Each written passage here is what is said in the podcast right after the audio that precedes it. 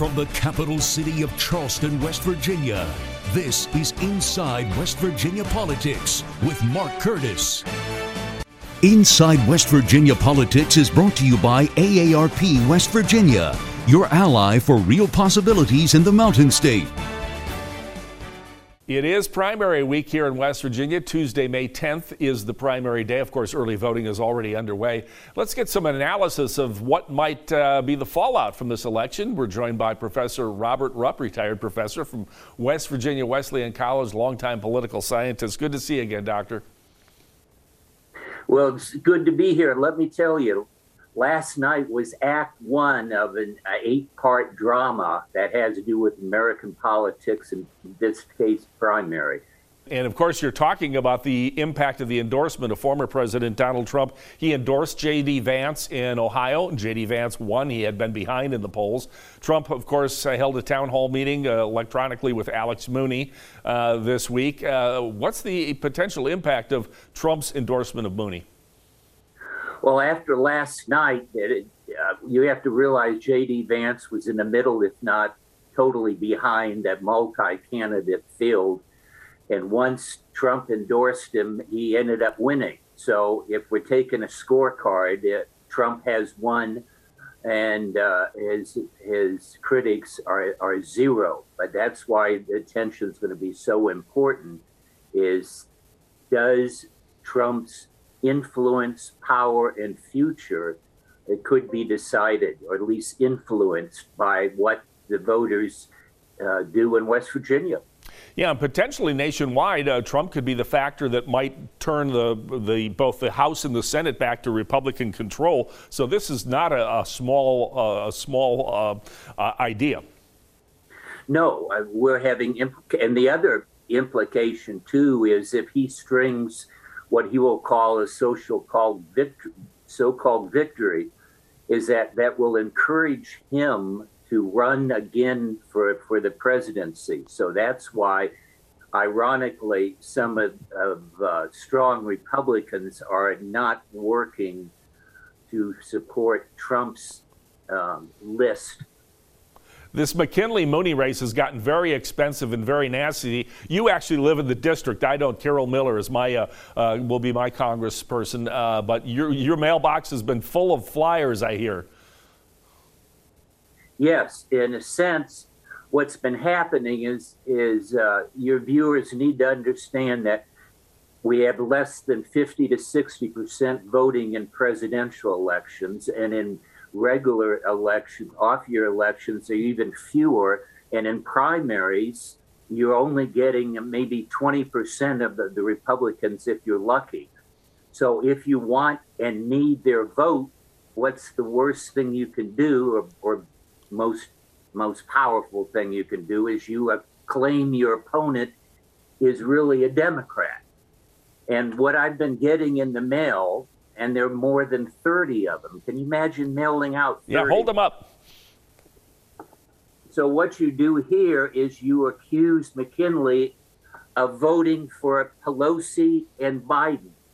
Suddenly the Republican who supported Trump on the majority of the time suddenly becomes a Democratic ally, and you associate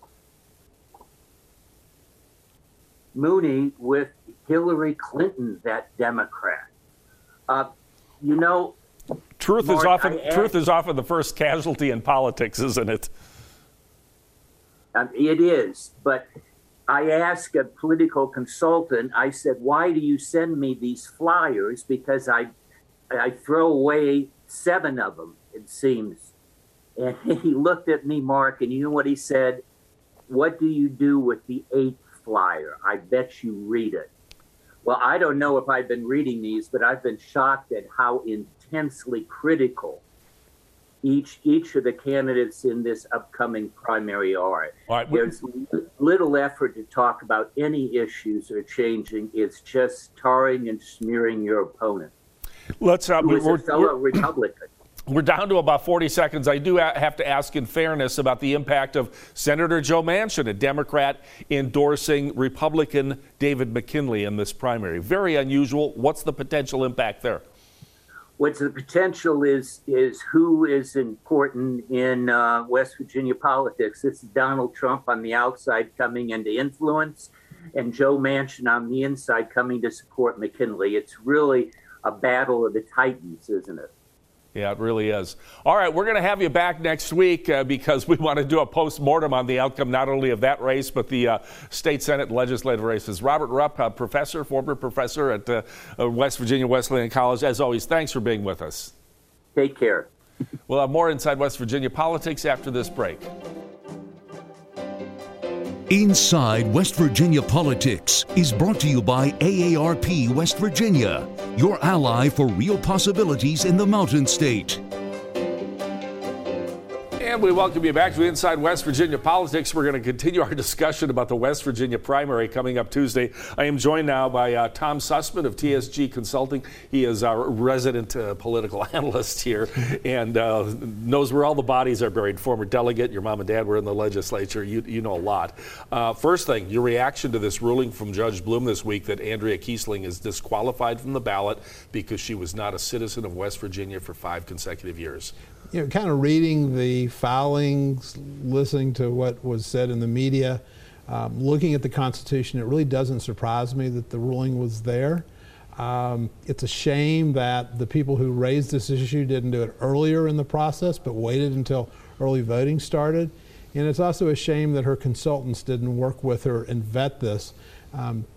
It's just a really bad situation all around. She's a bright star for West Virginia and is quite the leader, and know her family from up in Roan County, and it's just a shame the way this thing's playing out. Yeah, I was very impressed by her. I thought she was an excellent candidate. She's well-spoken. She's good on TV. You know, she's a mom of 3 kids. She's a small business owner, entrepreneur. Yeah. You know, she checks a lot of the boxes. Does this finish her political? She's only 35 years old. Can she rebound from this? Oh, absolutely. Once she gets to the 5-year mark, because she's a native West Virginia. She moved out of state. She came back. She's only been back a couple years. I think those provisions were designed after the Civil War to keep what they called carpetbaggers coming in and trying to take over southern states, and people wanted to protect and make sure that their citizens were there. Really wasn't intended to someone of her nature, where she really truly is tied to the state, is invested in the state. It's just a real shame that she got caught in the middle of it. All right, well, keep her name on your list. I think we're going to hear from her again going down the road. Let's talk about some of the other competitive primaries. We have 2 well-known Republicans in Wood County, current Senator Mike Azinger and longtime delegate John Kelly facing off in the primary. Yeah, that's going to be a barn burner, and they're really connected to the community. I think Azinger is more of a property rights, conservative individual. John Kelly is probably more pro-gas, pro some of the economic development that comes with natural gas development. They're both really well connected in the community, and I've talked to a couple people up there, and that's a toss-up. No one can tell exactly how that one's going to come. That'll be one of the few that will come down to election night. Yeah, another one we're watching, this is on the Democratic side of the aisle. This surprised a lot of people. Owens Brown, the state's first male African-American senator, appointed by Governor Justice to fill a vacancy, and he's now being in a primary with former delegate Randy Swartzmiller, who's served a long time in the legislature. So again, 2 big names going at each other, and for 1 seat. Now, this is Owens' first venture. He was involved with WVEH. He's involved with the NAACP. You know, Randy was in the legislature, but he's run a couple times and not been able to clear the bar, so to speak, to get elected the last couple times. Again, this is one. Democrats don't have many races. I mean, so yeah, this will be a fun one to watch. You said there's another issue. Or not issue, but another campaign. Right. Roland Roberts versus Mick Bates. Roland is a 1-term senator, head of the Republican caucus within the state Senate, being backed by the caucus. You have Mick Bates, who was a Democrat, moderate Democrat, switched to Republican. That race, you have a lot of the Republican House members in Raleigh County campaigning for Mick Bates. You have the Senate caucus campaigning for Roland Roberts. Roland definitely is more conservative than Mick. This is the Donnybrook, and it's their no-gloves-barred fight, and this one will come down to the end. Yeah. By the time this program airs, early voting will be over. Right. Absentee deadline has come and gone. We're looking at a very low turnout here. Only after the first week, 2,100 people voted in Kanawha County, the state's most populous. How critical is turnout going to be, and how abysmal will it likely be? Well, it's going to be horrible outside of the Mooney district, the Mooney McKinley district where there's just no real big statewide races. And so for these candidates, the Republicans have gone to single-member House districts.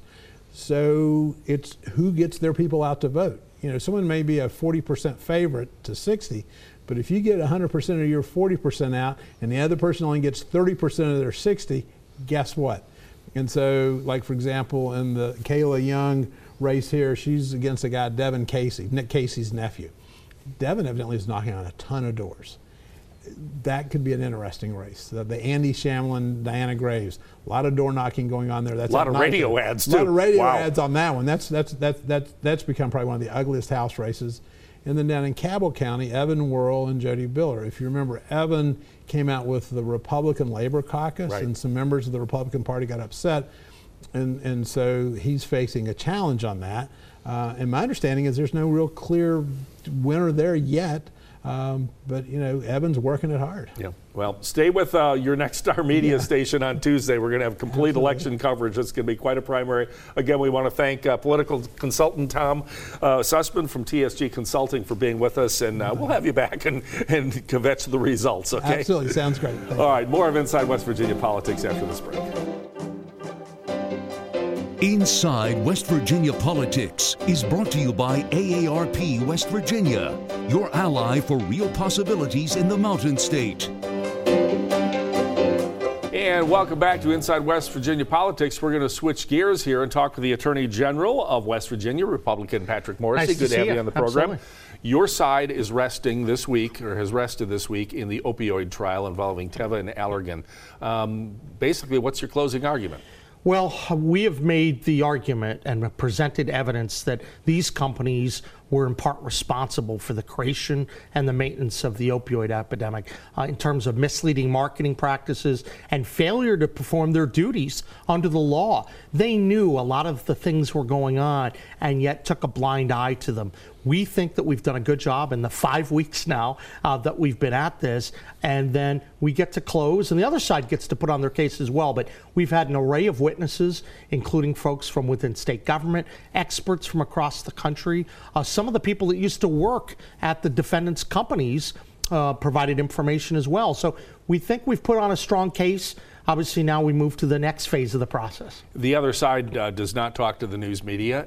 We only get snapshots of their position sitting in the courtroom. And some of what they say is, well, it's the doctor's fault for overprescribing. It's the pharmacy's fault for, you know, filling all these orders. And in many cases, they say it's the patient. It's the addict's fault for becoming addicted and abusing what are legal medications.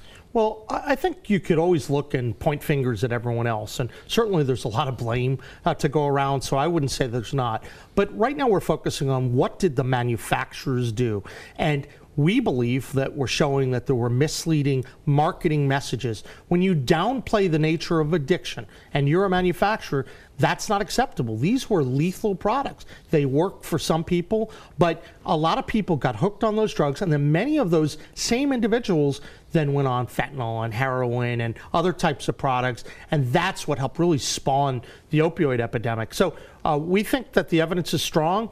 We take it one step at a time, as I think a lot of people knowing. We've gone after the government when they're wrong. We go after every entity within the pharmaceutical supply channel when they break the law. There was a third defendant in this case, Teva Pharmaceuticals, and they settled out of court in the state for 90 with the state Janssen, for 90. Yeah, Janssen, which is a division of Johnson & Johnson, correct? Right, correct. So they settled with the state for $99 million? That's right. Any chance these other two might settle? Well, we're going to see what happens. My door is always open. I'm listening.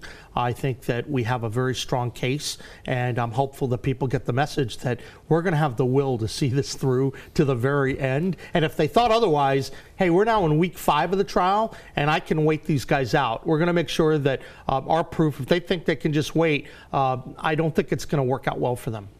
Let's switch gears to a completely different topic. Yeah. The leak of the U.S. Supreme Court, apparently a draft decision or a draft recommendation from Justice Alito that would purportedly overturn Roe v. Wade. Yeah. What is the implication for individual states, including West Virginia? What will happen here if it is overturned? Absolutely. So first, let me say that the leak itself is so outrageous. It's literally an assault on the Supreme Court and one of our most important institutions in our country. And so I really hope the Supreme Court investigates this, finds the perpetrator, and then punishes the perpetrator. This is really outrageous. I mean, it really goes after the sanctity of what goes on in the courtroom, and that can't be. Now, I think that we don't know yet what the final decision will be, and that's part of the challenge. This was a draft opinion. Traditionally, the justices share material back and forth, so you really don't know what the final opinion say. Look, I'm pro-life. I'm a strong advocate in protecting as much life as humanly possible. So we're obviously hopeful that we're going to get a good decision that'll save many babies' lives, but we just don't know what the final answer is, and I'm going to hold off on any formal opinion until I get the formal decision. Now, this is the Mississippi case, which they imposed a 15-week deadline or limit on when abortions could be performed. Several other states have passed that. Our legislature considered it this year, but never had a final vote on it. How does that, just one individual state's case, how does that affect a previous ruling of the Supreme Court that was applied to all the states in Roe v. Wade? Yeah, I think that a lot depends upon what happens, right? So Mississippi, that case has gone up to the U.S. Supreme Court, and there's a direct challenge to Roe v. Wade. And there has been, over the last decade or so, a series of laws that have passed where states are becoming even more aggressive to protect life, West Virginia among them as well. And so what a lot of the states are looking at is, what's the final result? Right, because once the Supreme Court rules, then that provides additional guidance to a state like West Virginia, who I think will take up whether it's a 15-week law or something even more aggressive, depending upon what happens with this case. So this Supreme Court is kind of setting the broader parameters. Look, I believe that Roe was wrongly decided, very flawed decision-making in the courts, and I think a lot of people share that perspective. But it's also important to allow states to make their decisions, and that's what it's about. If you take away Roe, it means that the states get to make a decision. It's not decided by the court. Boy, it's been a fascinating week in the legal world, the political world. We want to thank Patrick Morrisey, Republican Attorney General of West Virginia, for being with us. We'll have you back soon. A lot going on in the world. A lot going on. All right, we'll have more of Inside West Virginia Politics after this break. Inside West Virginia Politics is brought to you by AARP West Virginia, your ally for real possibilities in the Mountain State. Welcome back. Our next guest is a warrior when it comes to his battle with ALS. Thurman Maynard joins me now from his home in West Hamlin in Lincoln County. Thurman, it's great to talk with you. How are you doing? I'm doing great. How are you doing? I'm wonderful. Thank you. It's always nice to talk to you because even in the short time I've known you, you're always very positive. And off camera, we were just having this conversation just about when you're dealing with something like ALS, being positive is the one thing you have control over, but it can't be easy. Talk a little bit about that. Yeah, being positive with this disease, it takes me to a whole nother level. You know, it brings, I never dwell on the negative side of this disease because there's always positive. I've got to travel the world, got to see numerous amount of awesome people through this journey that I'd have never probably ever met if it wasn't for this disease, and gave me a lot of opportunity to do a lot of bass fishing, that's for sure. Bass fishing is something we're going to talk about here in just a minute. And I know a lot of ears probably perked up on a political show, like, go tell your friends that they're talking about bass fishing on Inside West Virginia Politics. But I want to talk to you. You had a chance, and I don't remember, forgive me if it was late last year or early this year, to go to the White House, go to Washington, D.C. Tell everybody about what you did there. Yeah, there was nothing really for ALS. So the ALS community, we got together and a ALS community, and we all joined together, and we've done numerous amount of Zoom calls talking to senators all across the United States. And we formed a law. It's the Act for ALS bill. President Joe Biden, he signed it into law December the 23rd of last year. And that was your birthday, right? Well, it got past the Senate on December the 16th, my birthday. Okay, it passed the Senate floor. And then Joe Biden, before they took off on Christmas break, they ended up signing it into law. What does it do? What it does is it opens up access for small biopharmaceutical companies And people like myself, I'm going on 4 years being diagnosed. Uh-huh. Well, with the laws with the FDA, after 3 years of being diagnosed with ALS, they kind of exclude you from trials. You can't get into them. You can't have, there's really no hope. Yeah.